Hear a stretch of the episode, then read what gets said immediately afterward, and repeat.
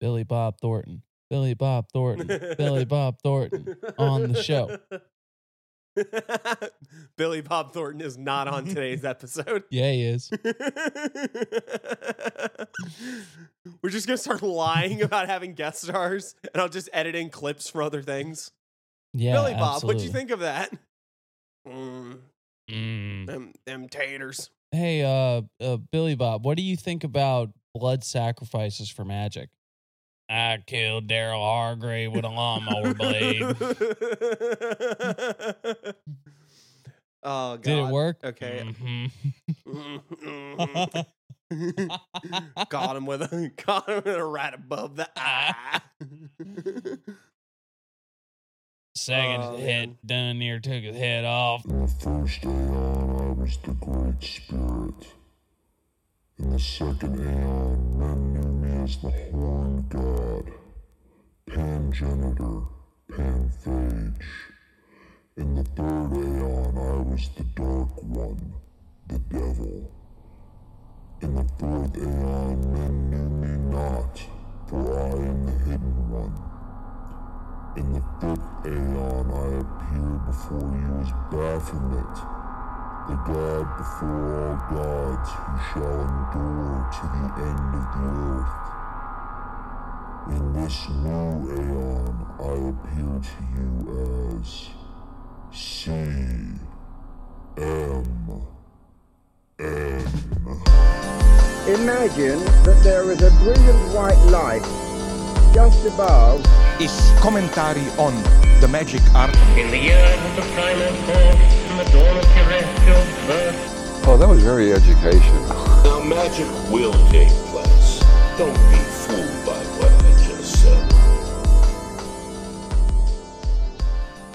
Welcome everyone, welcome. I am Second Messiah Kennedy, and this is Chaos Magic News. Uh God. I don't have one. Do you have one? Welcome to Chaos Magic News, the only podcast that needs a lot more than three days between resurrections. Oh, that's a good one. That's a good one. Well, that wonderful joke comes courtesy of my brainy co-host, the Rat Boy Sub Genius. H- how you doing, Rat Boy? I'm doing fantastic. I don't have a joke that references the name this week. It's been 11 years since I joined the Church of the Subgenius. Oh yeah, it has, hasn't it? Yeah, I got a I got an email. Wow. Why would they pick 11 years to tell you? I don't shit, man. I don't know. I really no idea. But it, it, it was just one of those like, oh yeah, I gave these guys thirty dollars one time. Yeah, and now you can marry people. Mm-hmm. Yeah, that's true. How are you doing today? Uh, it's been a day, I guess.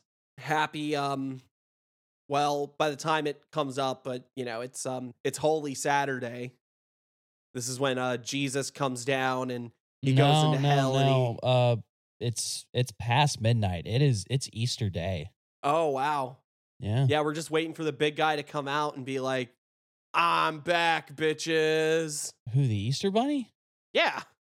Oh boy. Okay, we're we're already getting off to a very slow meandering start. So let's make it worse by saying that uh did you see the altercation that was on our Twitter where someone was very upset at the fact that I referred to Easter practices as pagany shit. no, I I saw your comments, but he had already blocked us by that point. but Oh, you told me about it, I think. Yeah. But tell the listeners. Well, I, I mean, I made a dumb meme where it's like Christians getting ready for Easter by doing the most pagany shit they could possibly think of. And they got really mad about that. And it's like, it wasn't even really like a jab at Christians. It's just sort of a funny haha of like, you know, venerating animal images and painting eggs. And, and, you know, these are fertility symbols. This is very like, if it wasn't commonly associated with the biggest Christian holiday, we'd be like, that's some real pagany shit. And he just refused to believe it, right? He just called me a liar. Like I made that shit up. like you what? and all your damn anthropologists lying. Yeah. We all know that Jesus told us to hide those eggs. Yeah, and I understand that it's like it's that's a trite thing of like, oh yeah, what's a bunny and and painting eggs got to do with Jesus? Like, I'm not the first fucker to say that, but it was like this dude was legitimately. But that makes it mad. worse. It was that means he saw like he's he's heard that shit. You know, that's what it was. He was mad as hell and he wasn't gonna take it anymore. a lot of folks this time of year go two ways as far as spooky woo woo people. They're either the ones that are like, oh, Easter's actually a secret pagan festival, and that's why we do all this stuff, and it comes from Eoster, that's pronounced Easter. And then the other people that get it like even further, where it's like, it's actually Ishtar, which is pronounced Easter. And they're like, no, it isn't.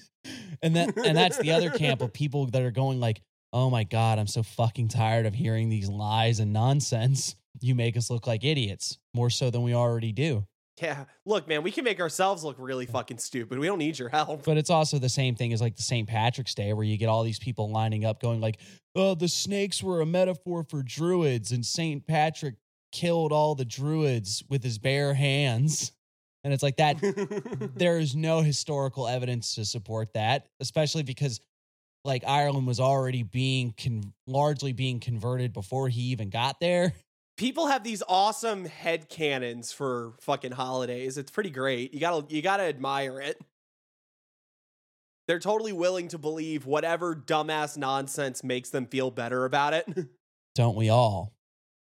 well, yeah, but you know what I mean. Like the the pagan origins of popular holidays is like the one field where you're allowed to go like full tinfoil hat and it doesn't really affect anybody. Well, I'll go on the record and say that uh President's Day, that totally comes from uh an ancient pagan festivity of the Lithuanians because they had a a uh, a goddess who was Presenti, who uh she her domain was discount uh patio furniture and that's why President's Day always has furniture sales. oh man, I fucking love that. Can't wait for President's Day. I'm gonna go get me a go get me a fucking table that's gonna get blown by the wind all the way down the block. That's the wrath of the goddess because you didn't leave out a bucket of unpasteurized milk. all right. Well, on that note, do we want to go into part two? the thing we were you planning to talk about. We've only been going for like five minutes. It's okay. Um, but you found a video you wanted to talk about, right? yes, yeah, it's Angel Millar, and it is called "The Forgotten Teachings of Chaos Magic." And it's only maybe eight minutes long. Go ahead and watch it. It's only eight minutes long. You don't even really need to watch it because it's just him talking at the camera. But it raises an interesting point that I thought was worth discussing. Right. And that point is I'm, uh, hold on. I, I think I'm going to die. Hold on. you picked a good time to die though, because you'll you'll come back by tomorrow. Uh, Oh no, shit! It's already Easter. You'll have to wait a whole year. I'll have to wait a whole year till the Dragon Balls. Ah, never mind. I'm sorry. Sorry. We're, we're going to get way off. So, the entire gist of the video is essentially that chaos magic, as it's laid out in Liber Null, that book that nobody read, is really not about the magic. And I know what you guys are thinking that that book is full of magic, where it's he's ripping off Carlos Castaneda and he's telling you how to make a sigil, and there's the invocation of Baphomet and all sorts of weird, spooky, woo woo aeonics stuff. How is this not a magic book? And he makes the argument that if you look at the time and place that chaos magic originates, which is 1970s Britain, you are looking at a very tumultuous time. Strikes are going on everywhere. There's rolling blackouts. There's infrastructure shutting down, institutions absolutely failing. It's a very bad time to be in general to be in general. Peter Carroll is discussing a philosophy that is supposed to become the thing that is going to carry you through this degenerate time. That's the word he even that uh Millar uses is a, this degenerating age. What chaos magic purports to really be on a philosophical level is the abandonment of fixed ideas and fixed I- ideology, especially in regards to things like purpose, the nature of the human, the the nature of psychology, and the nature of belief itself. And that's where we get nothing is true, everything is permitted. It's this notion that our morals are arbitrary, our social conventions are arbitrary, and that the magician eschews comfort, convention, security, and safety because the only way that we evolve, the only way that we improve or innovate is through the face of adversity. Which goes back to what we were talking about last episode when I made the comment about would you get rid of suffering if you could? Or do we need to acknowledge that the nature of adversity, the nature of suffering, the is in many ways, I won't say every instant, but in in many in many instances, these are the things that drive you. The the way you get better is because there's a challenge that you have to meet. He he throws out the idea that if you're if you're doing sigil magic in your bedroom, you kind of miss the point. Listening to it made me think of something that I kind of want to give people a quick taste of, real quick. So, if you don't mind, I'm going to read this little section from an, another work that uh, I felt was relevant. There are two factors we need to know and accept if we are to escape the pattern of moves that is forced on us and play our own higher game. First, we need to understand, as in the example of the elections, that only a small fraction of the great masses will be able to defy the mighty fictions of the times and the intimidation that emanates from them. Of course, this faction can operate in a representative role. Second, as we saw in the example of the ship, the power of the present will be insufficient to set up a resistance. These two statements contain nothing new. They are in the nature of things and will always impose themselves anew when the catastrophes announce themselves. In such situations, the initiative will always pass into the hands of a select minority who prefer danger to servitude. Interesting. Who is that? That is good old Ernest Jünger of all people. Mm, The uh the uh radical conservative of uh post World War II Germany. It's a little it's a little of what like history favors the bold or something like that, you know? Well, yeah, this is from a work called The Forest Passage, which kind of lays out this philosophy of the forest rebel, essentially. And it has, I mean, to simplify it without getting too far into it, it essentially has to do with it's a sort of radical individualism idea and the ability of someone to exist within a sort of society that is overtly oppressive and fueled by lies and all that kind of good stuff and somehow manage to exist while simultaneously working towards their own freedom and liberation as it were Certainly something that we could all take to heart in this uh degenerate age. that's what i wanted to get at here it's like the i think this is an interesting take on um this is an interesting take on Liber Null because partly this Angel Millar fellow is I I wouldn't he's not a trad, I don't think. He's not like a traditionalist, but he does have a lot of that kind of area. If you look at his other fucking videos, he's got stuff on like Guénon and traditionalism versus anti-traditionalism and stuff like that. But you know, he's he's one of the Kali Yuga fanboys in a way. Yeah, he and, and that's why I I said the degenerate age again where it's this there is the idea of this is the bad times and that we need strong men to get us to the good times. And I don't necessarily agree with that characterization. I hate that kind of phrasing because I do think it it tends to paint this weird idea that it's like, oh, this generation got soft and fucked everything up, and now we need to bring people back. It's like I, I just don't, you know, I don't think that's how things work. I, I don't think things are that simple. Yeah, it's But- we're we're not on the we're not on the the the great men create good times, good times create soft boys, and soft boys create fucked up shit. Yeah, yeah. Fucked up shit creates great men. We're not on that kind of ilk, but I do think that there's a certain amount of, you know, I mean, not to go all centrist on this or anything, but there's a there's a certain reality to the idea of this radical individualism of being able to stand against a world that is fundamentally against you in a lot of ways. And that's something I can agree with. And that's specifically, I think that while I don't have nearly as much history to go on as some people, I can look at where the world has gone just in the time that I've been alive. And I can definitely say that the world has gotten more insane. There's more information to try to understand. There's more people that are just out for your fucking blood. If not out for your blood, definitely out for your fucking money, if nothing else. Yeah, absolutely. Things are very clearly spiraling out of control, and there aren't a whole lot of meaningful group efforts that you can throw yourself into if you wanted to uh, make the situation better. So sometimes, especially given the very limited time and resources that a lot of us have, this sort of forest rebel idea is is something that we can latch onto. And then I think combined with what Liber Null is talking about, or at least the way Millar is uh, interpreting Liber Null, this notion of chaos magic as a philosophy that you can sort of hang your hat on, and the idea of abandoning the fixed ideas about the character of man or the nature of being.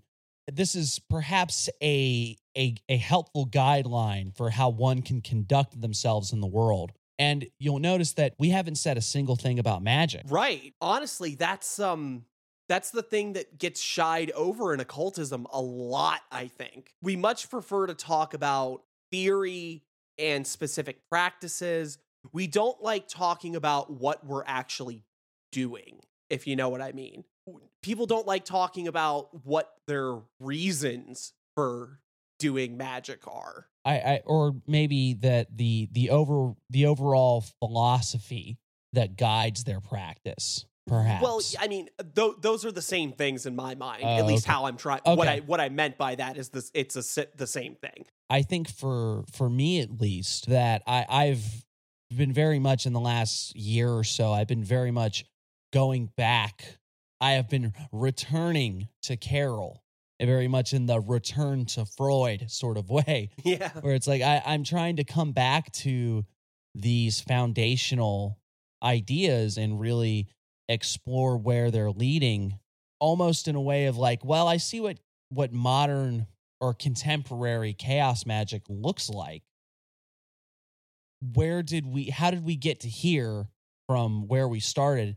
And not to be snooty, but I think very much what's missing is this sort of thing is that you have people that are super cool with doing magic in their bedroom and they're they're by and large the same person that they were when they started doing magic. not to toot my own horn or anything, but we have an article up on the site that I wrote months ago. The revolution will not be sigilized, and it's about the failure of magic as political praxis because there's so many people that have these very hardcore ideas about using magic for societal change and it's bunk honestly. It's just crap. Very few people will take that shit out of their bedroom.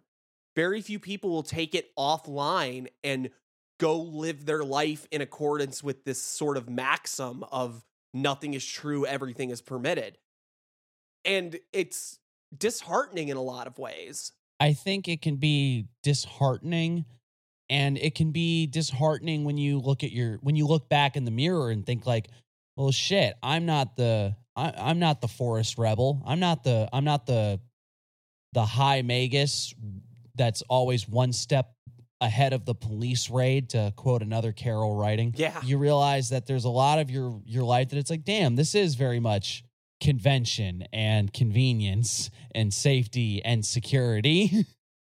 you know, because at the end of the day, we all want to, you know, it's like, yeah, I very much enjoy that I come home to a a house with a roof and food and things like that, you know. Yeah, I mean, I like having my little room that I have all my fucking altar shit set up in and being able to do my magic in private. I like that. I like, I mean, again, we run an online occult thing and have a podcast where we talk about magic. You know, we we definitely don't have room to sit here and say, ah, you guys are just you're just terminally online occultist and you're terrible or anything. and it's not even going like, oh, you're all soft and uh, afraid to be living out. Uh, go go live in the the alleyways with the bums and do magic or something like that. I I guess maybe the part of the issue is that I don't even know what that person looks like. Cause I, I have like romanticized, unrealistic notions of like what an absolute radical coyote might look like in the world where they have no job, yet they always have money. They don't live anywhere and they have no relationships and they they just move from flop house to flop house and they did you know they disappear in an instant and reappear halfway across the world. But it's like that's not what a real that's not what a real life looks like. That's not what a real human being does. And if they do it's probably not nearly as fun as it looks. So what does it look like when somebody is truly breaking down these paradigms that have ruled their life for so long when someone really does rise to the challenge of these things, what does that look like? And how do we define that for ourselves? Because that's really what a big part of it is, is that there is no a, there is no singular answer. It's gonna it it is gonna largely depend on uh to what extent you can incorporate things in your life because there's that idea of like, am I doing this because it's safe? And then if you start going like, well, I'm just not going to do anything that is centered around my safety, you're going to be dead. Like you're literally, because like sometimes things are, sometimes the idea is like you need to, you need to stay alive. So you do, you don't get drunk and drive your car on the interstate at 100 miles an hour. Yeah, well, I mean, you know, sometimes it's as simple. Uh, it's funny that we both went to a road thing. I was going sometimes it's as simple as like listening to fucking, you know, road signs and shit. Stop signs. What octagon? That's a convention. oh shit. this goes back to a conversation we had off the pod too, right? Where I was talking about um the the Plato Nietzsche inversion thing. Yeah, the- listeners, I'm not gonna I'm not gonna explain this. I'm just gonna tell you that Nietzsche is an inversion of Plato, and inverting Plato is not overcoming Plato. There, you there's your philosophy bit for the day. You can go Google shit and figure that out for yourselves. The point being, especially in chaos magic. And it comes back from a lot of other occult areas too, but chaos magic is, again takes the ball and runs with it. We view transgression a lot of the time as an overcoming when it's not. You know, like that the romantic image of the chaos that you were talking about, right? This person that has no domestic existence, this person that just runs around doing whatever they want at all times in a hedonistic sort of fervor of like, oh, I can do anything because I'm the fucking grand poobah. Personified contrarianism. Yes, exactly. And that isn't that that's not necessarily overcoming the world. That's not, you know, if you live in a capitalist hellscape and you're just like, well, I live off the grid in a fucking tent somewhere, you're still living in complete reaction to capital. Right. Right. And I think that's the that's what we have to focus on in our work if we're going to take this idea that is being presented to us as Carroll's. I don't I don't know if we would call it Carroll's idea or not. Personally, I it, it, it jives with me a little bit, but if nothing else, what we need to be looking for here is an actual transcendence of these false dichotomies of these programmed and institutionalized values and ideas that we have about what constitutes a life, what constitutes magic, what constitutes a practice, what constitutes living in the world. And if all you can do is say, well, I'm going to do the opposite of that, then clearly you haven't grasped the big picture. Is that what we're saying? That is exactly what I'm saying. And then at the same time, I, th- I think there's a very strong and tangible benefit that we could all get from really thinking about that and saying, well, what is the philosophy that dictates my practice? And if it is something akin to this chaos magic idea of belief is a tool, you are the programmer of your reality, you are you are fully aware of the arbitrariness of what you think if all of those things are true or even if some of them are true or not even true because nothing is true but if those are accurate to the philosophy then you have to you're you're obligated to take that not just in your magic, but in your everyday life and really apply it as strongly as you possibly can. Yeah, I agree. I don't want anyone to be disenchanted by this either, where they hear this and then immediately think that, like, oh man, I've just been doing fucking baby work, jerking off on sigils trying to get a girlfriend, and I'm I'm a shitty magician. Not to be the AA guy or anything, but especially while I'm drinking, but acknowledging the issue is the first step, right? I mean, I can tell you flat out, the the first years of doing magic for me were complete wasted years in a lot of ways because I was just doing stuff. You know, I, I I hadn't taken to heart any of the real ideas that I was being presented with. Even even though ostensibly I was trying to sit there and be like, "Oh yeah, I'm trying to alter my consciousness. I'm trying to get out of my program nature. I'm trying to change paradigms." And I and I recognize all my beliefs are arbitrary.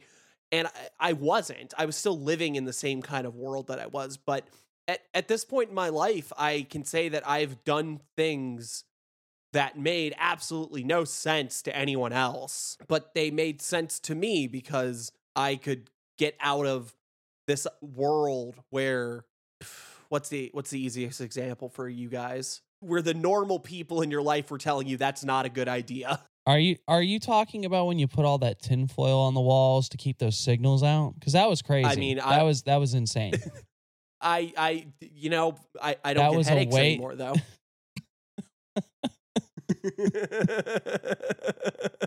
I'm just telling you, you could have done it with parchment paper, and you would have saved the like parchment paper's not thick enough. you, you would have saved seven cents a foot. That's all I'm saying. Square foot. I think Square. two things. One, you can never say it was wasted years because it's it's always that it's always that time is a flat circle thing, right? Where if you've got if there's one moment that you've experienced in your life that is like this this was worth it, you have to acknowledge that everything that happened before it was necessary to get you to that spot. And that means everything that happens after was necessary. For you to be here right now, you had to be there while you were dicking around, not understanding the the tools that you were playing with. And then two, I don't want this to come across like we're saying, oh, the the spooky rituals and drawing sigils on stuff. That that is not what this is actually about because there is an importance to understanding the right tool for the right job. And sometimes the answer is I need to draw a sigil on something. sometimes the answer is I'm going to astral project to my neighbors and haunt them because Because they'll get liquor afterwards. because they'll bring me a bottle of liquor. yeah. oh boy. No, but for you know, for real. Sometimes that is the proper solution because like what else are you going to do? Sometimes you're in a situation where it, sometimes there, you're in a situation where it's like I don't have something on the physical plane that I can really do to solve this. So I need to go for the non-local response whatever you know that's good. That that me that is what being a good magician is. It's it's knowing when do i need to go punch someone in the nose? When do i need to go and do like a, a poppet of them or whatever you know? That's the that is the discernment that makes you good at this. It's like our boy matt talking about the the tarot thing where it's like you know people just pulling tarot because like oh do they like me or not? And it's like what do you mean? You don't know. But you know and then i made the counterpoint with him. It's like sometimes you don't know what to do and it can it can give you a a medium to operate in it's knowing when it's knowing when to pick up the tarot deck and not.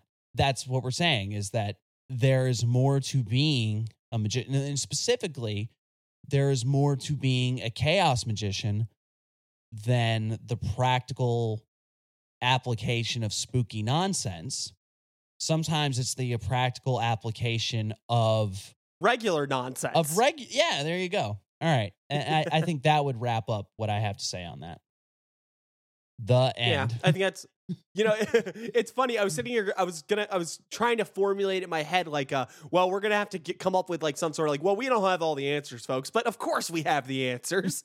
of course we came to a rational, good conclusion for that segment because we rock. we ro- what the fuck are you talking about I don't know. I'm trying to be positive. I gave the Discord a whole speech about radical optimism, so I'm trying to be positive. Hey, listeners, you should go join our Discord. No, no, no, no. Don't tell them that yet. I have something later about that. oh, uh, guys, don't join our Discord till you hear the other thing. All right. Do we want to go on to the the the favorite segment of CMN? Okay, yes, but whose favorite section is like who? Is it the viewer's favorite? Is it your favorite? Is it our favorite? Is it is it Bones Only's favorite? our favorite. Okay, I think it's my favorite. it's favorite. not Johnny Francis. It's not Johnny Francis's favorite. Jo- Johnny Francis's favorite segment is usually the wrap up because he likes the jokes at the end. oh boy, we're gonna we need more CMN cast members to put on the episodes. I think honestly, it's my favorite section. Hey, because- wait, wait, wait, wait. Hi, I'm Johnny God Francis. damn it. Johnny Francis wants to do the jingle this time. Johnny Francis can burn in hell. What? No, I do the jingle. Johnny Francis wants to do the jingle. Johnny Francis knows that's your job, but it wants to be his job. Fine. This week, Johnny Francis can ask. Ah, what's in the news?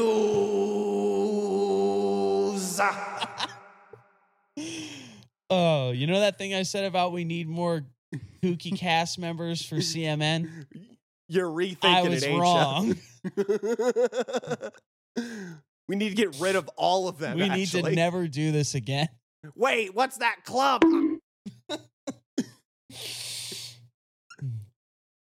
All right, what is in the news indeed? Hey, CMN listeners. Oh. Bones Only here. CMN executive producer. I was. I clubbed Johnny Francis over the head with a steel pipe. I'll be back next episode. oh god. Okay. What do we so, what do we have in the headlines? Well, let's see. First off, I just actually this isn't even a headline, but I just want to talk about it. Can people like calm the hell down about rainbow capitalism? Oh, the Bud Light thing. Yeah, man, like I just don't I don't fucking care in the slightest one way or the other. Like people just show that they have no internal consistency with that shit. Like how you going to sit there and love fucking Budweiser giving money to fucking Republicans all the time just cuz they put a rainbow on some shit. And then all the fucking people freaking out like I'm never drinking Budweiser again cuz they put a rainbow on it. It's like who the fuck cares? It's goddamn swill anyway. It's it's just nonsense. Um, I'm sure you're gonna have a lot of Republican talking heads going, "Oh, look at all the money Budweiser lost because they put a rainbow on the can," and then quite possibly they're going to actually make more money off of this because it's going to cause so much controversy, and you're going to have shitty little liberal bangs walking around buying Bud Light because it pisses off the Republicans. It's like, oh, I'm buying this is a spite buy. I can use my I can use capitalism to send a political message, but you can't. All you did was buy a shitty beer. You know, if nothing else, all this has shown me is that you guys have really bad taste in beer on top of that. I mean, I I just don't because it's it's the type of stuff that only happens with a brain that is so fevered and ready to have an opinion on things. You know, I said it before, I'll say it again. You motherfuckers going to be eating the goddamn rainbow Chick fil A sandwich next year. Swear to God. Without a fucking doubt, unless DeSantis makes some legislation about it. No gay chicken sandwich. oh, speaking of which, there is something about DeSantis I guess we can talk about. He choked on a fishbone. I fish can- bone. I wish. If only, right? He fell down a flight of Yeah. stairs. he saw a banana peel and was like, I must go. My people need me. He said, "I'm a monkey," and and Naruto ran at it full speed. He said, "I'm No, coming, even- Mitch," and then it's not even good. It's just DeSantis threatening Disney with fucking taxes and tolls. You're you're really showing Disney, man. I mean, what? Like the threatening in what way? Like he's like, "Oh, I'm gonna get you." Like you guys are, I'm angry at you guys for having a for trying to throw your your huge amount of money around or what? I don't know. I don't know. I think uh, it's just because Disney is this image of wokeness to all these people. So he's like, he feels like if he's just in that news talking about it, it'll make him look good, I guess. Let's see what it says. Florida's governor, Ron DeSantis, has escalated his feud with Disney, threatening to impose taxes on its hotels and roads that lead to the theme park. Who the fuck cares? I mean, he's going to need those taxes and tolls because uh, he's basically going to blast their state's economy into the ground if he keeps fucking with Disney. Yeah, for real. Disney just ripping itself out of Florida and going to like fucking Louisiana. Milwaukee or some shit. Yeah, Louisiana. I don't know if Louisiana can handle Disney. Well, it's a small world, you know. Oh, oh that's a terrible joke. I'm sorry. Oh. Wait a minute. Hang What? on. In February, Mr. DeSantis signed a bill subjecting the company to more layers of oversight through a five member state appointed board.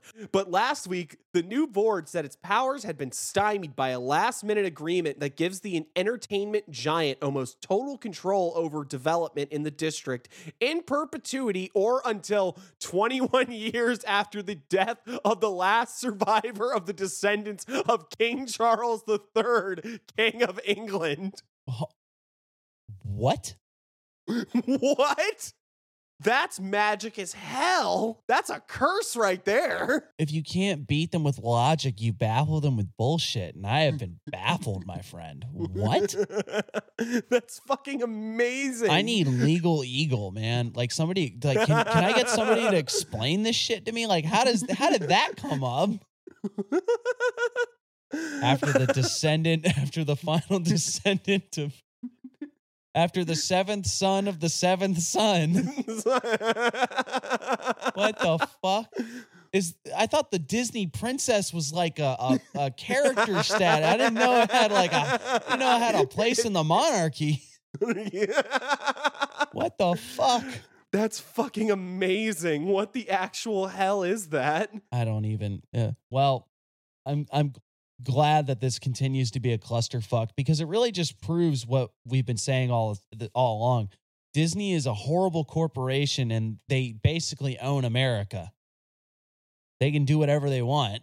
And apparently Yep. they even have the queen involved somehow. It's just Walt Disney's frozen head next to the body of the queen. Sewed onto the body of the queen. Queen Walt the First. Intelligence leak exposes U.S. spying on adversaries and allies. Yep, sucks to suck. Are you fucking surprised? On Saturday, as U.S. officials and their foreign allies scrambled to understand how dozens of classified intelligence documents had ended up on the internet, they were stunned Biden. and occasionally infuriated. yeah, exactly. Right. It's like, what do you mean? You guys be losing classified documents left and right? Like that's what's been for like the last two years. Biden leaving the bank going, I don't I, w- I was reading the newspaper and I must have left the documents in the newspaper. And old man Potters picked him up. oh man. Oh yeah, and they're from the Pentagon, so yeah, they're definitely. Well, they oh, probably Oh, Joe. leaked they probably leaked to that giant hole that somebody put in the wall. what if they just never what Oh. if they just never repaired that? 22 years of, of a draft in the Pentagon. Like, damn it, they keep cutting our funding. well, I'm not fixing the hole. Well, we lost that six billion in that audit, and uh, they just just said, "All right, you cut off." It's okay, listeners. We all know actually that when that when they blasted a hole through the wall of the Pentagon, it actually released the the an an arch demon that had been imprisoned in the five sided castle, and that's why everything's fucked. Because that Yeah. demon became That- Ron DeSantis. oh man. Okay, what else do we have? I don't know. I just I wish I could. Any politician you don't like, just s- insinuate that they are the demon that escaped from the Pentagon. it can even be multiple politicians at once.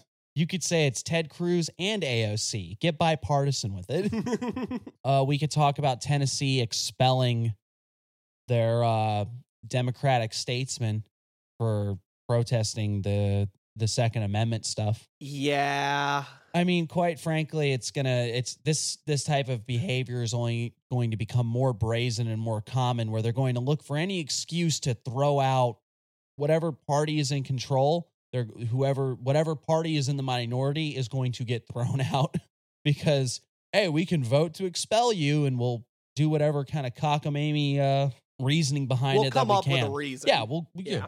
We'll we'll find a reason. And then that you're just going to end up with like red state, blue state and no no in between. You're going to just be increasingly polarized and it's just going to keep happening. Yeah.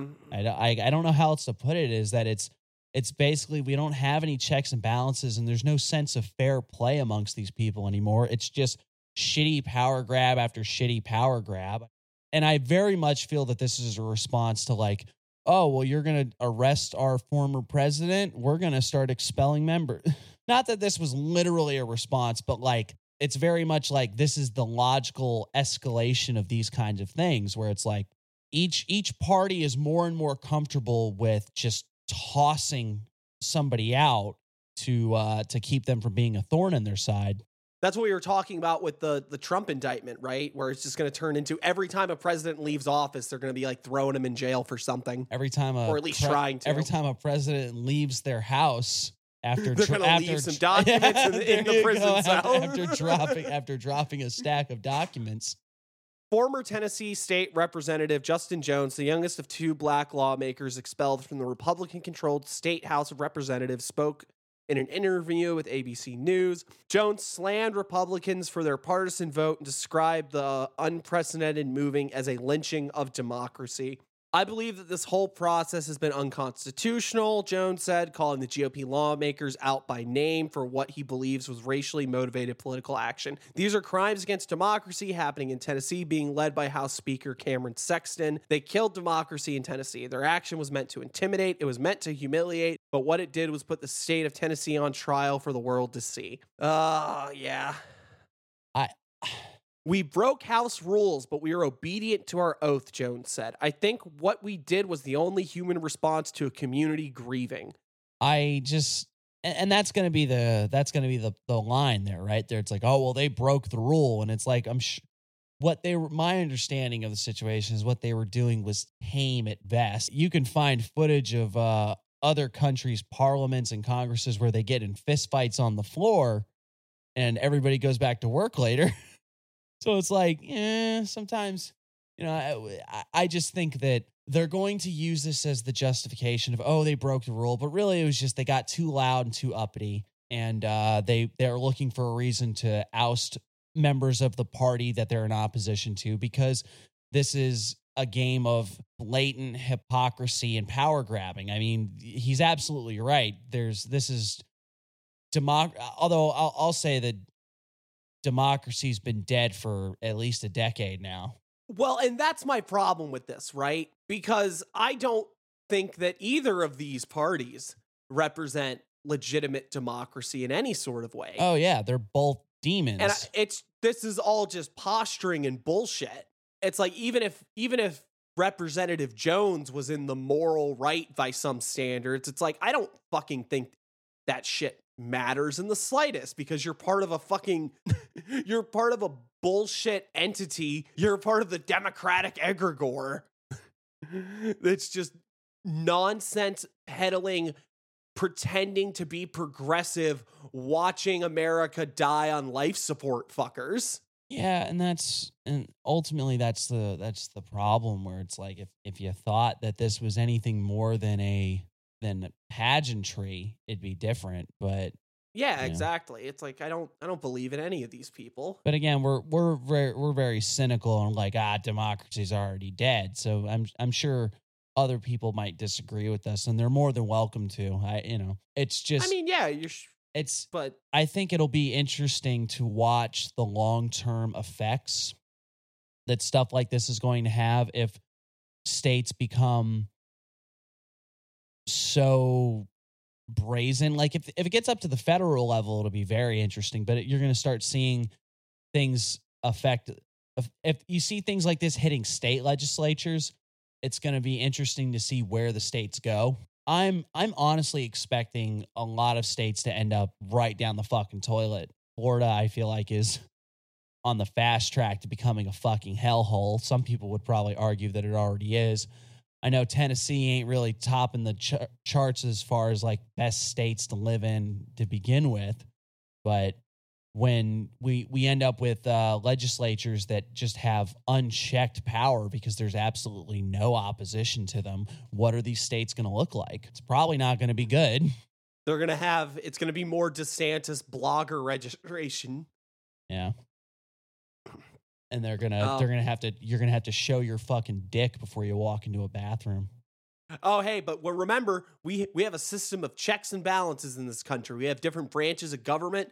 We got the the the legislature, and we got the executive, and we got the we got the judicial. And we w- maybe maybe you know uh, clearly the clearly the legislative branch is going down the toilet. And uh, the executive branch just seems to be going off the rails, especially in the last two elections. But that judicial branch, I'm sure there's something good going on there, right? Clarence Thomas fell down some stairs. it, it is Clarence Thomas. I know, though. I know, I already know it.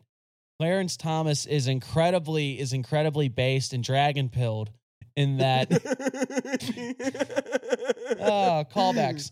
Sorry. Uh no, Clarence Thomas is uh there there's calls for Clarence Thomas to be expelled from the Supreme Court due to corruption allegations, which is not a surprise to anybody that understands Clarence Thomas's personal associations and his fucking voting history. like this is Yeah. obvious shit. We all knew this. It's just Oh, but you're completely right about him being dragon pilled as a motherfucker. You want to hear what his explanation for it was? that my brain is very smooth and I didn't realize this was illegal. Supreme Court Justice Clarence Thomas on Friday explained his failure to disclose trips paid for by a friend, conservative billionaire Harlan Crow. Thomas said in a statement that Crow and his wife Kathy are dearest friends and that he and his wife had joined them on family trips for years. This is the best part, though. Early in my tenure at the court, I sought guidance from my colleagues and others in the judiciary and was advised that this sort of personal hospitality from close personal friends who did not have business before the court was not reportable. they told me it was okay. They just He's going full blown like Burger King worker got caught smoking a fucking J in the bathroom and like everyone else was doing it. It's fine, right? Look, all I'm saying is that if you go into the Supreme Court, you don't want foot fungus on your lettuce, but that might be what you get. Burger King foot lettuce.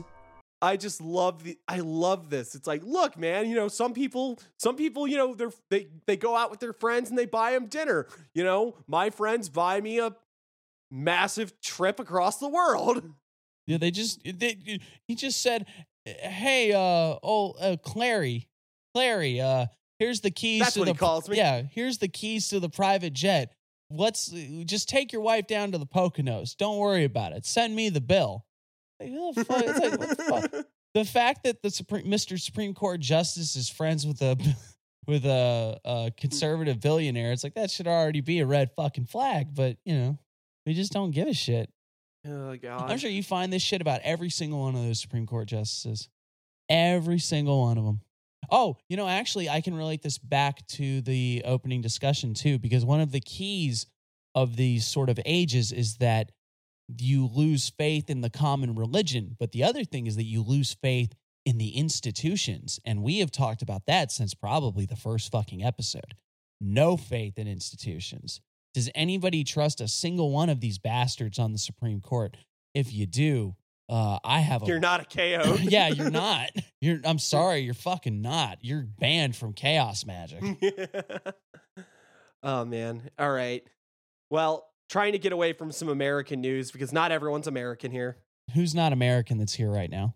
I don't know. One of the listeners. The new, our new character, oh no. CMN correspondent for Ren. I'm, I'm not gonna do. I, if I do any sort of accent or voice, it's going to be problematic. So, uh, hi, I'm CMN correspondent for Ren, and I am here to deliver the international headlines. which I will do now. What are the headlines? uh, let's see. Do do do. Zimbabwe opposition tweet case fuels poll crackdown fears. CCC spokesperson Fadzayi Mahere convicted over tweet as ZANU PF accused of curbing free speech. One of Zimbabwe's most vocal opposition politicians, name that I will butcher if I try to pronounce it again, has narrowly avoided a prison sentence after being convicted of communicating falsehoods in 2021. The verdict has stoked fears of a brutal state clampdown on freedom of expression before this summer's general election. You know, um, it, it's weird, right? Because you almost feel like this is probably an American headline in about five years. Not even five months. We got an election coming. Oh yeah. I mean, and that's the thing is I, I think that not that this is accurate, but I believe that the perception for a lot of people is that they they were they're so accustomed to like, oh, look at the backward democracy of the third world. And it's like, brother, brother, look outside. We've got the exact same issues. Like it's it's it should go without saying that free speech is the cornerstone of any sort of uh, democratic society if you're not free to say what you believe, if you're not free to say what you think, then what are you free to do? And Mhm. it's it's fucked up, it's brutal. The idea of uh putting something on social media. I mean, we live in a world where sometimes we worry that what we put on social media might get us in trouble at our job or it might make it hard for us to find employment or something like that. But could you imagine tweeting and then being worried that the government is going to come lock you up? And granted, that's still a problem in America, but to the far less extreme. And then I think part of it is that there's very much the idea of you will be jailed for saying the truth, which I think is what probably what the the big fear here is. The idea of spreading falsehoods and what that means is like how what do they define a falsehood as? What the state disagrees with. And on the social level, it's the same thing, right? Because for better or worse, the Twitter mobs will come after you for saying stuff that the majority doesn't fucking like, whether you agree with that or not. Well, um, well, correction, whether you agree with the sentiment or not, the fact that you'll be hounded and doxxed and thrown into fucking complete disarray for saying shit probably isn't the best kind of world to live in. Just saying. It's not. It's not. Again, it, it it's the sort of thing that we were talking about earlier too, where it's how do you put yourself in a position that insulates you from that sort of thing? One, there's not being online at all. Like you know, being in a position where you could like cut the cut the walk away from the screen, close your eyes. Close your eyes. you know how is cyberbullying real but uh, on another level there's there is that uh the william burroughs quote that uh i'm not running for office and i'm not a politician. I don't have to put up with any i don't have to deal with anybody's stupid opinion. Yeah, agreed. but it's it's a difficult one where there's always going to be somebody coming for you if you are honest about what you think just the way it works.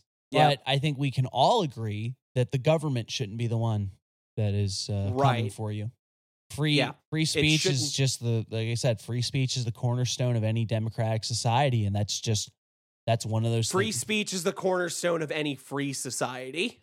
absolutely And speaking of uh, social media and various uh, entities uh, telling you that you can't say shit, Twitter accused of censorship in India as it blocks Modi critics. Canadian politician, poet, an Indian PM, and journalist are among 120 accounts that have been withheld. uh elon what the fuck dude Yeah, right.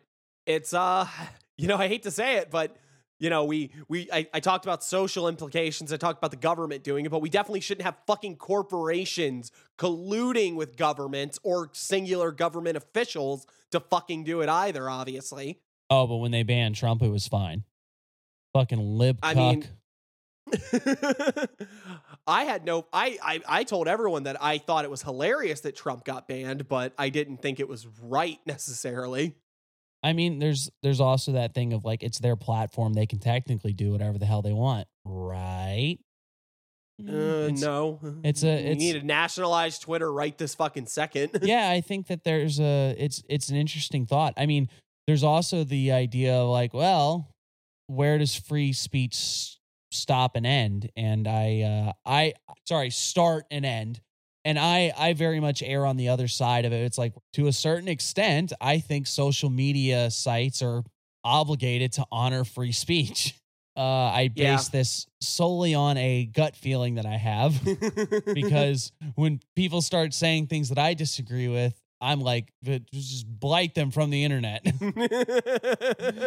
to tear them away from their families, throw them into a pit, put them in the jail. Yeah, put them under the jail. under the jail.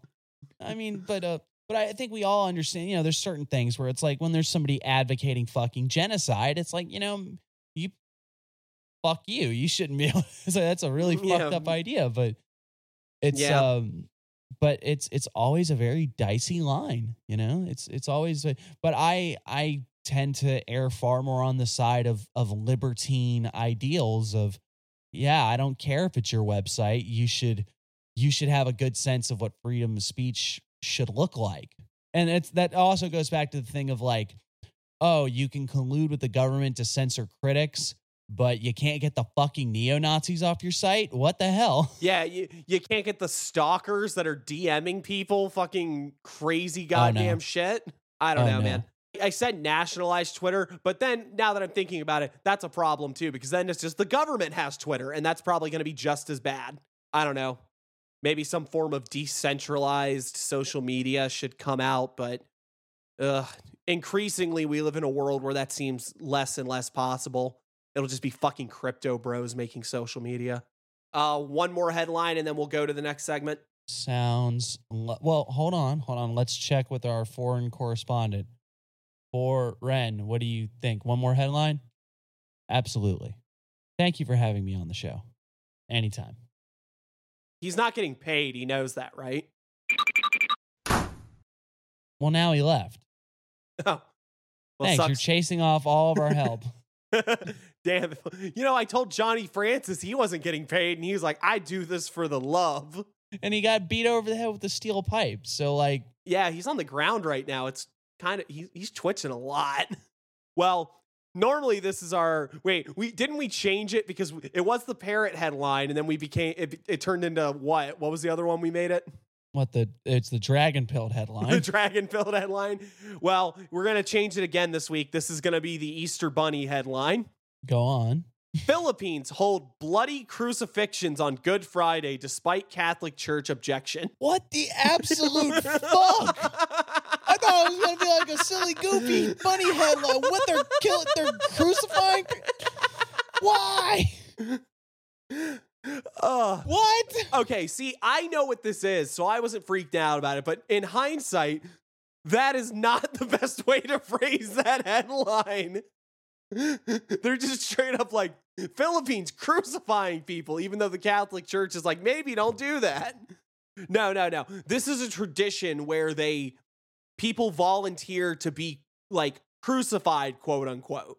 And they do it in a way that it doesn't kill you, obviously, but they like nail you through the hands and they tie you up so you don't like actually die on the cross and stuff. But they do it. It's a tradition. You know, now we're now we've come full circle where we've said, all right, a we convention is not good. Tradition is, is something that you shouldn't hold yourself to, but also security and safety aren't things you should hold yourself to. And this tradition is incredibly dangerous. So, hmm. Oh, and it, also has an, a, a, a respected institution telling you not to. God, so mixed. You're Sophie in my choice. So is the idea of uh, it's a volunteer so that you can know the pain of Christ? Yeah, yeah, yeah. Eight motherfuckers got nailed to some crosses. Okay, you can't all be Jesus, all right? Fine. you know what? That, that you see, here's the problem though. They're missing what they're missing is that you shouldn't be able to volunteer. You should have one of your friends sign you up for money. to get the real Jesus experience. I was out drinking with my boys, and then Joey sold me out to the Philippines for a, for a sock of 30 nickels. Now I'm getting nailed to a piece of wood. What the? in the worst kind of way, I'm oh god. Villagers dressed as Roman centurions later hammered four inch stainless steel nails through eight men's palms and feet. Holy shit, they're cosplaying while they do this? I know, right? is this LARPing or is this genuine religious practice? I guess is the question. Oh my god. They full they go the full gamut, man. They they they carry the crosses. They're all barefoot. They're whipped with sharp bamboo sticks. I don't know if that's period. I don't know if they had bamboo in the Middle East at the time. I am not a biblical scholar, but I'm going to go out on a limb and say that uh, the bamboo probably didn't show up until after the resurrection. I think the Holy Spirit brought it. oh, wow. While on the cross, one of them said he prayed for God to end the COVID 19 virus and Russia's invasion of Ukraine. There we go. There's the magical angle. Oh. No, think about Oh. it as a as a Yeah, way no, to experience absolute- gnosis. I no, I absolutely agree with that on that, and uh, it would probably be excruciating. But um, I think maybe if I had the opportunity, I yeah, honestly, I I, I think I would too. In a weird way, like it would are probably. we nuts? Are we absolutely out of our minds? and we're disregarding safety and comfort because we're real chaos. That's what I learned imagine from a That, video. that would be so, that's what I learned from a YouTube video. all right, sweetie. How many people could really say that in their life? Eight people that year. So if that's an average year, I mean, like shit, that's still you. You're still in a such a small number. Could you imagine, yeah, that's man? honestly, you have to admire the religious commitment to something like that too. Oh, absolutely. Joel I- not going to get nailed to a goddamn cross to stop COVID. Yeah, because he's a coward. Yeah. And could you imagine going through that and while you're absolutely suffering, you're you're praying to God and saying like, "Hey God, um there's a lot of other people suffering right now. Can you can you help them out?" That's uh That's kind of beautiful. It is. It's it's genuinely beautiful. That I'm glad we read this one because that was the that was the spot of bright light that we needed after all of that shit. And it's it's absolutely in the, in the midst of an absolutely insane practice, I'm sure. Like, yeah.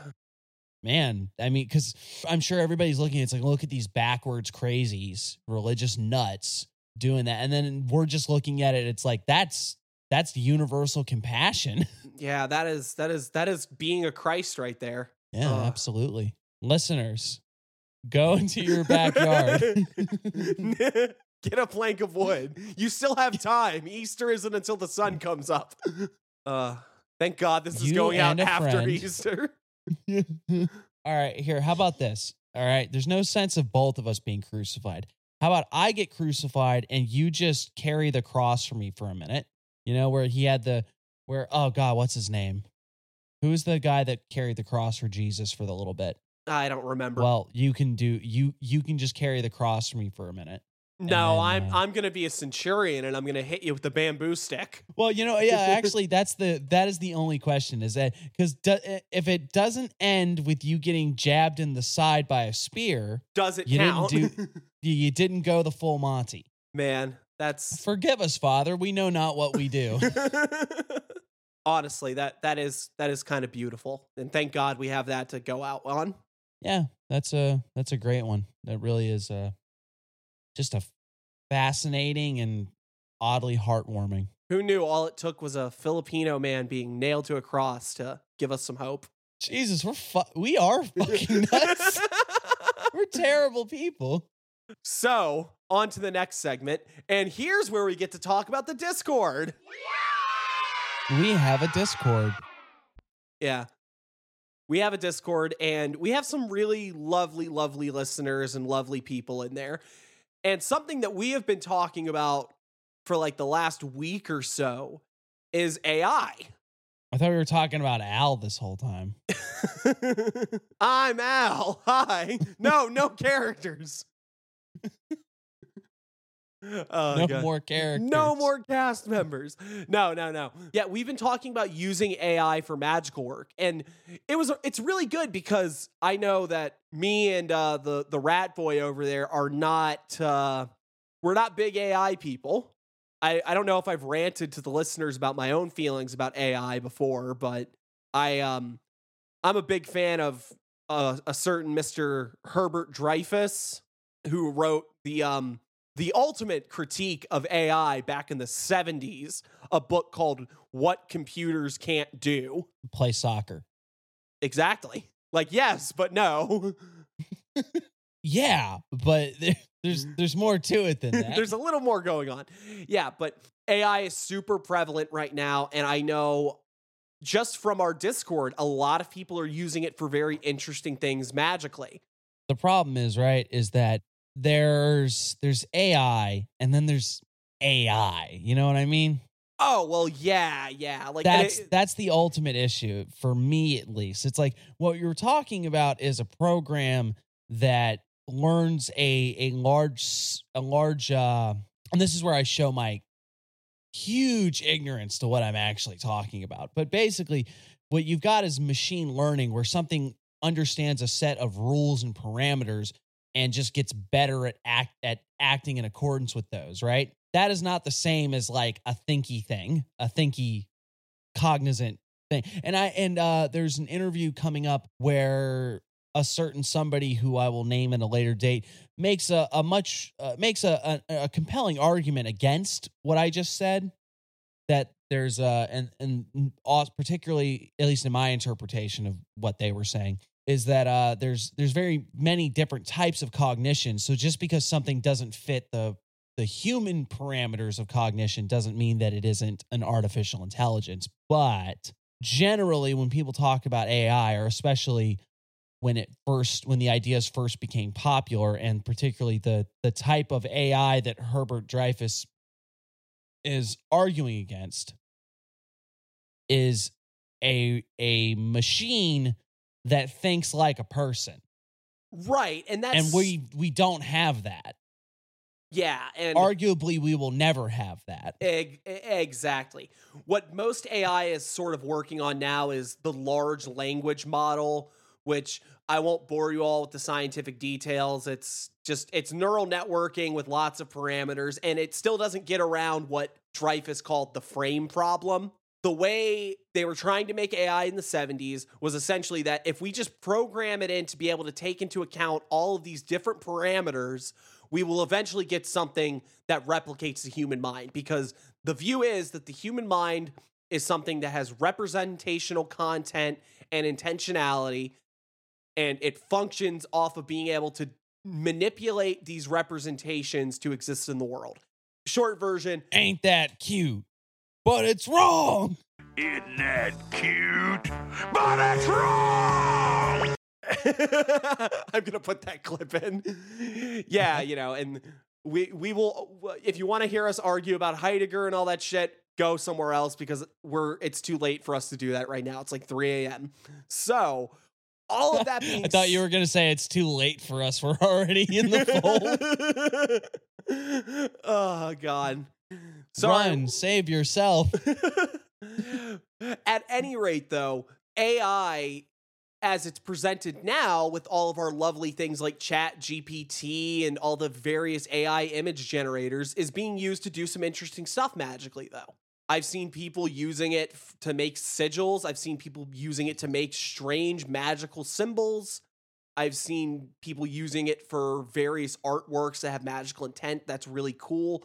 Someone Creating today, grimoires. yeah, creating whole grimoires. In fact, let's go right to that thing because it's our favorite favorite people to write articles.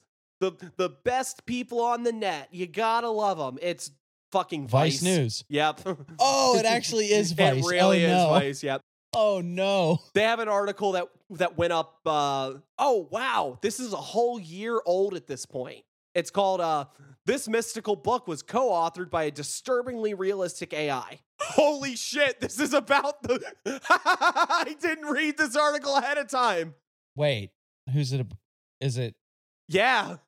Then we are. le- Then no, leave it alone. We're gonna talk. We'll talk about this later when we have them on the show. We got an interview, and then I'm gonna get them to come on an episode, and it's gonna be fantastic. Okay. I didn't realize they got a. I didn't realize they got on Vice. Why the fuck are they talking to us? You we're- hit the big time. Although that's great because now I know an occultist that actually talked to Vice. Oh God. I guess barring that one, in the world of AI, there's various people having some interesting um, criticisms and discussions about it. Oddly enough, this is from IoT World Today, but not that IoT. Wait, wait, what does IoT stand for in this instance? This is Internet of Things. Wait, wait, wait, wait, wait. Things? Yeah. Do these things uh, look look like things? On the internet, yes. Do they do they also sound like things? Perhaps. Hmm.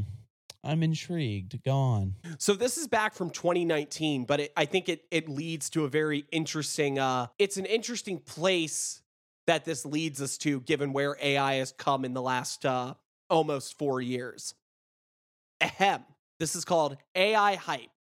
Time to move beyond magical thinking. And it opens with the infamous occultist Aleister Crowley once defined magic as the science and art of causing change to occur in conformity with will. Crowley advocated by adding an extra letter to the end to differentiate ritual from card tricks, optical illusions, and other types of parlor magic. But the concept of magic I sorry, I went into the the Bill Heidricks uh, magic thing, but the concept of magic is so broad it includes any mundane action. Commuting to work is thus magical, and getting a cup of coffee is yada yada yada. We all know this because that concept is so all encompassing. The occultist Donald Michael Kraig narrowed the scope of the definition to describe acts of will that cause change using means not currently understood by traditional Western science. These days, the term artificial intelligence often sounds a whole lot like magic. Both AI and magic often represent a collision between the esoteric and the scientific. And on the one hand, AI is often a marketing catch all term for an array of products using information technology or cloud computing based processing. On the other hand, black box machine learning systems make unexplained decisions. Though grounded in math and logical algorithms, the decisions they make can be challenging to interpret. According to a metaphor to describe the situation, data goes into a black box and decisions come out. It's worth pointing out that researchers are working to overcome the machine learning so called interpretability problem. Andrew Howard, the chief executive officer of Kudelski Security, believes the level of hype surrounding artificial intelligence is excessive. When most vendors say artificial intelligence, you could really do a search and replace with software. Howard personally subscribes to a classical definition of artificial intelligence, which describes machines making independent decisions based on mathematical modes. An artificially intelligent machine can thus mimic intelligent behavior based on stored representations of the world. There's the problem you were just talking about. That's exactly what I'm pointing stored out. representation of the world. You'll have to cut this because this is going to mean this isn't going to be anything important. Just just thinking about it. All right, the notion that we're walking around with symbols of the world in our head, right? You have a symbolic thing of the world in your head. The idea that you're uh when you see an apple, it's you're not experiencing the apple, you're experiencing like this neural form of apple, if that makes sense, right?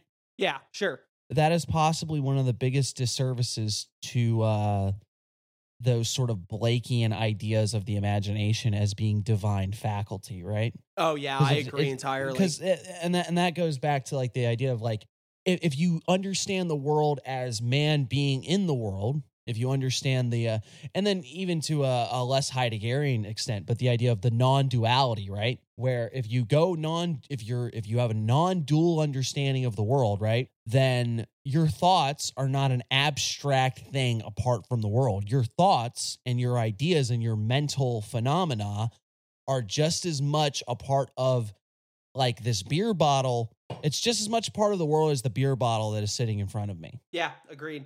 That make okay. So you're with me on that. Mm-hmm. So if I have something going on in my head, like say I'm in a trance state and I am dealing with something that is akin to a spirit, if we go with the idea that I am carrying a representation of the world, if I am if I am dealing with symbols, for lack of a, a better term, I guess, a symbolic rep you know whatever if i'm dealing with rep if i if i don't have the world in my head if i'm not experiencing the world i'm experiencing representation then that thing that thought that is a that is a mental whatever that is not doesn't have any bearing on the world outside right if you have a non-dual if you have a, a heideggerian interpretation it becomes much easier to make the argument that this spirit is something of the world. Oh yeah, I mean that's exactly what that's my whole theory on magic. Magic is disclosure.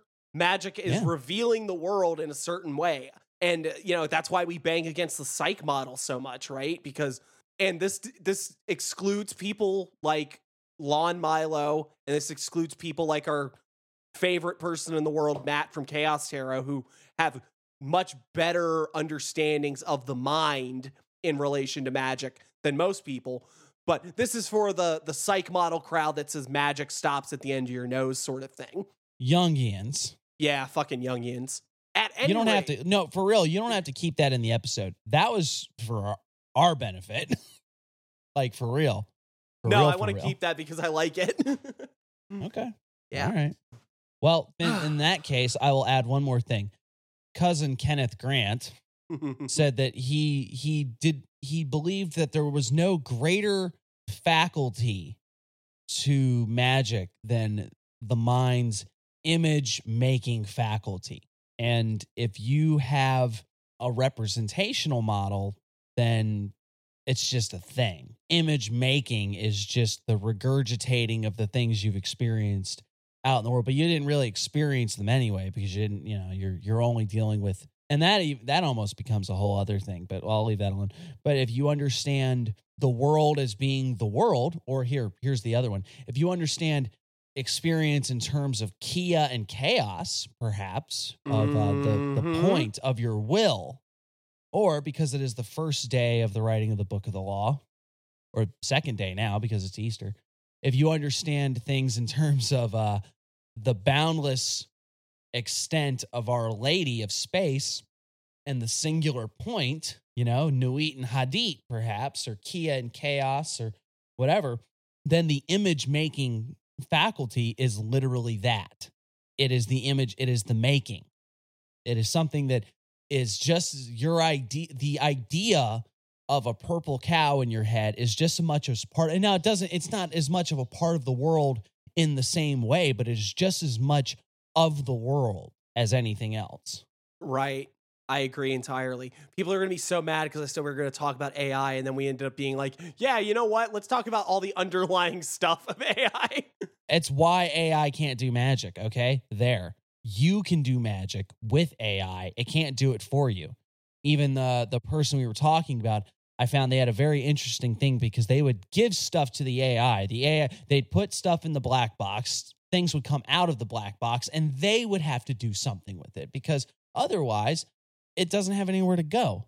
There's a might be a reciprocal relationship, an exchange, an embodiment of what this process can put out, but you have to embody it. Ah, okay. That leads to the other thing I wanted to talk about. And it's not another article, it's another conversation I had with one of our lovely Discord people who I'm not going to name because I don't know if they, I don't know if it's all right for us to say who people are in the Discord. So if you want us to say your name, I guess tell us in the Discord. Either way, We'll, They we'll ju- splice it in later. yeah. They were telling me that there's a program that you can ask it a question and it will give you a tarot reading. And not just like, oh, here are the cards. It gives you a full on interpretation in relation to the question that you asked. And they showed me an example of it. I haven't gotten to play with it yet, but I'm really fascinated by this idea because, in a certain sense, it should work, right? Because in theory, if you understand what tarot cards represent symbolically, you know what they mean. So an AI should be able to do that, right? In theory, In theory. in practice. In yeah, in practice, I don't know. It's they they claim that it's been very spot on with its reading so far. Counterpoint, there was an interesting experiment in which they took a group of people and said, You are going to be counselors for these people, but you're not going to answer anything except with yes or no. You're not going to say anything else. You can only say yes and no. And these people would come in telling them all these sorts of problems, and they'd only get a yes or a no out of every single thing that they said. And I, I it was like multiple yeses and multiple nos. It wasn't like they just said, All right, here's 35 minutes of me talking about my issue with my mother, and then you're just gonna be like, Yes. Basically, because of the human interpretive quality they were able to parse out something meaningful and helpful out of those yeses and nos, even if they were at random. Ha, well, there you go. That hey, that goes back to the fucking Carl Jung thing, doesn't it? The the riding the train, looking at the signs in a language that you don't know, and getting something Yeah. meaningful out of it. So if you've got an AI that can throw out uh, associations and ideas of cards and give an interpretation, now great. Now your brain is going to fill in the blanks all the all the easier, and it's going to say that the robot did it and not your brain's ability to assemble desperate infor- uh, disparate information. Yeah, that's a good one. I I like that. I guess to round off the the AI talk, how do we feel about AI generated sigils? Uh, I've gotten sigils from tire marks on a road before, so like, who am I to judge? If they work for you, they work for you. Ah, yeah, going back to the simple answer of results. And I'm with you there. One of the most profound sigils I've had for the last year is a um a, uh smudge that was on the the the vehicle I drive for work. And uh I looked at it and I'm like, that looks like something. So I took it and I I took a picture of it and then I redrew it and I've been using it for the last year.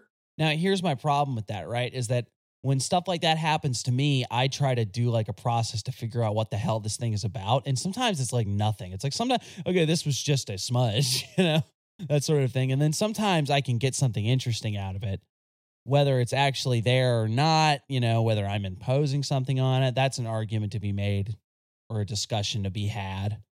For me, at least, the interesting idea of the these AI generated sigils is like what if they what if like a random one shows up in a piece of art and then it's like all right i'm gonna fire off that sigil and then it was like oh no. This was a sigil for the archon demon bug room. I shouldn't have messed i shouldn't have played god with the laptop. But like i guess if you if it's just like make me a sigil to get a pepperoni pizza delivered to my door and then it pumps out a symbol then like fuck it who cares? Like i i just enjoy i i enjoy the tactile experience of sitting there and making a sigil. We talked about that when we had matt on for that one episode. I like sitting there and doing it but you know it's not different it's, it's no different than chaos tarot uh sigil generator or anything else you know? You get some program to make you uh a symbol or a piece of art for some practical purpose and it does what you need it to do, then more power to you. Yeah, yeah, I'm with that. Well, the last thing I want to talk about is in relation to an a um article written by a Mr. Ross Douthat. I don't know if that's how you say his name. I don't really care. Fuck him. Fuck him. He's probably an AI generated pundit. He's not even a real person. Check his hands. How many fingers he got? he wrote something at the beginning of March called The Return of the Magicians. And I'm going to read just a little section that someone else stole from another article that led me to it. It's an interesting article if you can read it. You got to fucking get around the If New you York Times. Well, you got to get around the New York Times telling you to like, please give us money so you can read articles on the internet. And it's like, no, fuck yeah. No, you're owned by Jeff Bezos. No, that's Washington. No, that's HuffPo. No, that's I'm one sorry. of the that's one of the Harry Potter things, right? Oh, It's not surprising in this age of frustration and remystification that our thoughts and efforts might turn back to the magician's art in search of powers that might help us escape the limits of our island planet, our paltry lifespan, the crooked timber of our nature. But not simply back to the old magic of spells and incantations, though there is a lot of that these days as well. Instead, in the UFO fascination and the AI enthusiasm and the drug enabled psychonaut explorations, we see attempts to link magic to science or to deploy science to do magic using telescopes or chemicals or vast computing powers to discover or create what the old magicians tried to conjure namely, beings that can enlighten us, elevate us, serve us, and usher in the age of Aquarius, the singularity, or both. chaos magic. I mean, yeah, You're just describing. You're describing what chaos magic is all about at this well, point. what I wanted to talk about there was just the idea that is the reason that the AI boom has gotten to so many fucking people. Is that part of the occult revival? Oh, Is that the same? uh, is is that really what it is? Are we all just looking for? Are we all just looking for God in this degenerate age, as fucking the guy in the beginning of the video talked about it? Is that why so many people are so willing to throw out their hat and be like, "Oh yeah, AI is the future"? I think so. I and it's a cult revival. It's Aeon of Horus, if you like. It's it's the it's the new Aeon of the chaos magic, whatever you want to call it, the neo shamanism, I suppose, whatever. It's it's the new era. But whatever it is, whatever however you want to model it, the, yeah, it's you could totally make the argument that this new AI obsession is a similar facet of that. That people that aren't even occultists are like, oh yeah, AI is the future and all that stuff. It's the same reason that we're obsessed with the Mars colony now. It's it's why we all saw that Black Mirror episode where they made like a digital afterlife, and they're like, whoa. Uh, the only episode of Black Mirror I saw was where he had to fuck a pig. So I'll take your That word for the- that. That was literally the first episode, and you picked the right time to stop watching. Black But- Mirror episode ruined my marriage. Oh my god, no, I'm sorry. no. We didn't do a singing bit yet. We we had to throw it in there. It's it's it's the rules. but for real yeah i mean this is this is all marks of the similar problem is that because the occult revival isn't the occult revival because like a ghost is around going like all right you will all be witches again it's because we're in an era of institutions falling apart whether that be the good old time religion or the belief in a functional democracy or uh, a, an economic system that promotes exponential growth. All of these things are falling on their faces and uh, we all got to go back to the forest. Yeah. and what's that look like? We're all we're all grasping for something. So yeah i'm sure the ai and then also i could just make the argument that it's like a bunch of untalented hacks that had no ability to make pretty images can now just smack their keyboard with their flipper hands and produce artwork i'm not bitter at all uh you're still a really good artist, even though AI can do it better than you in about five seconds. Look, all I'm saying is that Mickey Mouse doesn't have a fucking soul and neither does AI art. Everyone in our Discord that's doing AI art or doing AI anything, I'm gonna give, give y'all a noogie. no, I mean it, it, it's it and like for real, it, it's personal preference. I just I'm not interested. It's not my jam, but people are doing exciting things with it, and the the future is untamed and untamable. And I I I really I am excited to see what more forward thinking people than me can do with it. As I am a I'm a curmudgeony luddite that is going back to 50 year old books at this point, saying, ah, it said it said this about the Kia, my my Kia Soul that I still owe 40 4500 dollars on. um, okay, the last thing I want to say I did experiment with Chat GPT, right? I tried to get it to write me a ritual, and I did everything I could to try to get this thing to write me a ritual, and it only told me one thing. It said put your your left foot in and then take your left foot out. Put your left foot in and then you shake it all about. You do the hokey pokey and you turn yourself around. That's what it's all about. Chat GPT told me that occult rituals are very dangerous and it could not do it because of its, you know, fucking Isaac Due Asimov. to my strong personal convictions, it's this chatbot cannot endorse a belief in the occult. oh man, is that another joke just for me? I think most people, I don't even say most people, I'm sure enough people will get that joke. All right. Oh God, I love me some Lemon Demon, Well, it's that's already a reference to something else. So but that's Yeah, what I always think of when I hear it. Well, I guess we've reached that point again for the nice palate cleanser of the episode. How goes the work?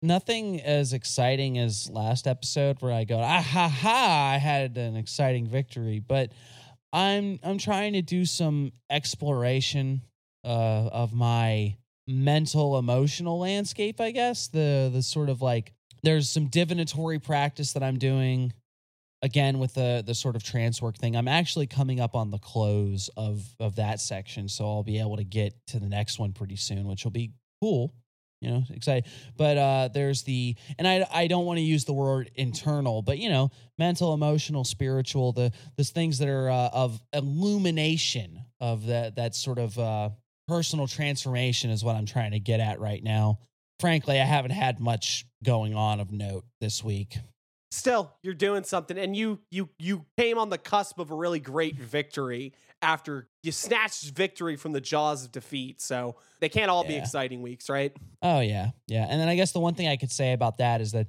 the minute that I reoriented, where it was like, all right, I want to just, you know, I w- I went from like being pissy and like I want something, you know, I want to, I I want you to get a rock in your shoe. Where I was like, I want to fix this situation. It happened almost immediately. So maybe that's sort of the thing too. Is that I guess maybe a little true will sort of thing where it's like you know figure out what you really want out of the situation. It's very easy to become blinded by rage or indignant nonsense where it's like I want you to I want you to sprain your ankle, you fucking bitch. But you know what what what you really want is I want this situation to be resolved so I can not fucking care about it anymore. Yeah, that's good. How about you? Anything super notable or interesting? Or Well, you, got- know, you, know what? you In a- got Casper the friendly ghost still or nah, that they're gone. I've I've managed to get them out of here, so that's good at least. chucked him down a wishing well? Yeah. uh, That's a joke just for you. You're so wonderful, and I fucking love you. In a similar vein, right? I did a ritual to both for uh, during Bofa? Bofa. I did a ritual to Thoth. You know, your typical. I, I needed a serpent's tongue, is what I needed, because I was trying to influence someone via text. Too late. I mean, you're you you charming devil. uh, I don't come across as well in the professional landscape as I do on this podcast. I um I sort of monkey's pawed myself in a way, but in a similar way that um you were just reflecting on with the idea of, you know, what do you really want? So I, I did this ritual and I specifically made a point to bring me the result desired to accomplish my true will. And uh, after doing it, I did a little bit of research. You know what? I'll, I'll even I'll just lay it out there. I was trying to get a new job, right? And someone Right. someone's like, "Hey, get me your resume. I'll get it over to this person for you." And I, you know, I got it to him. It was fine and stuff. And afterwards, I started thinking about the situation and I looked into some things and I realized, you know what? I don't actually want this job, even if I got it. Like, this is not Uh, going to work. right. So, fuck it. so, I might have gotten what I wanted, but I also might have double talked myself into, well, you know what? You really don't actually want this now, do you? It's not really going to do you a whole lot of good. You gotta, you gotta know what you actually want out of life, and if something looks really good and shiny for a moment, and you realize afterwards that you don't want it, then yeah, you you waste a little bit of time, but at least you know where you're going from there. A great message. So, for all those listeners out there, just remember to uh to drink some water and wash your ass. Keep some sunshine on your face. yeah. but no, for uh, for real. Uh, as far as your practice goes, it's it's always good to not let yourself be swept up in the moment. Sometimes, sometimes to take an actual good long look of like, what is my real desired goal? Like, what do I actually want out of this? Because very often, if your aim isn't true, if then you're bound to, you know, of course you're gonna miss.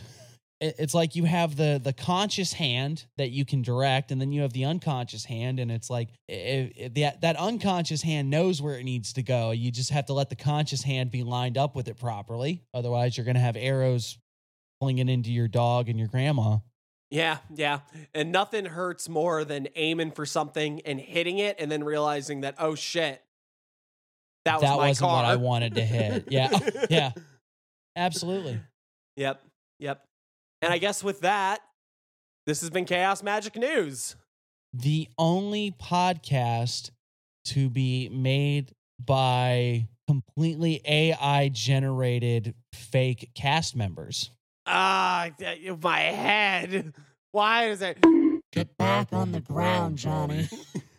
As always, if you find yourself living in a degenerate Kali Yuga and you feel your only option is to succumb to the horrifying nature of the robotic singularity that has overtaken you and your personality, at least you can get a couple yucks out of us. And you can get a couple of those yucks at chaosmagicknews.com, where we'll have links to the pod, exciting interviews, and interesting articles for your perusal. And if you'd like to follow us on social media, we're on Facebook, Instagram, and Twitter. And we also have a Discord server that we've mentioned multiple times.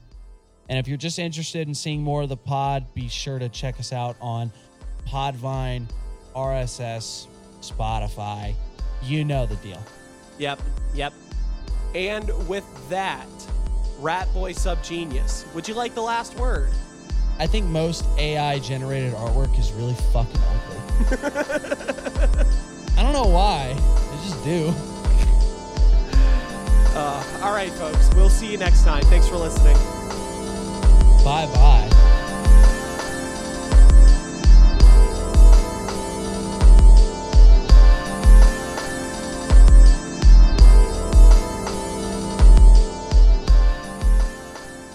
Put that shit in MS Paint. It probably look better. So fuck. Oh, shit.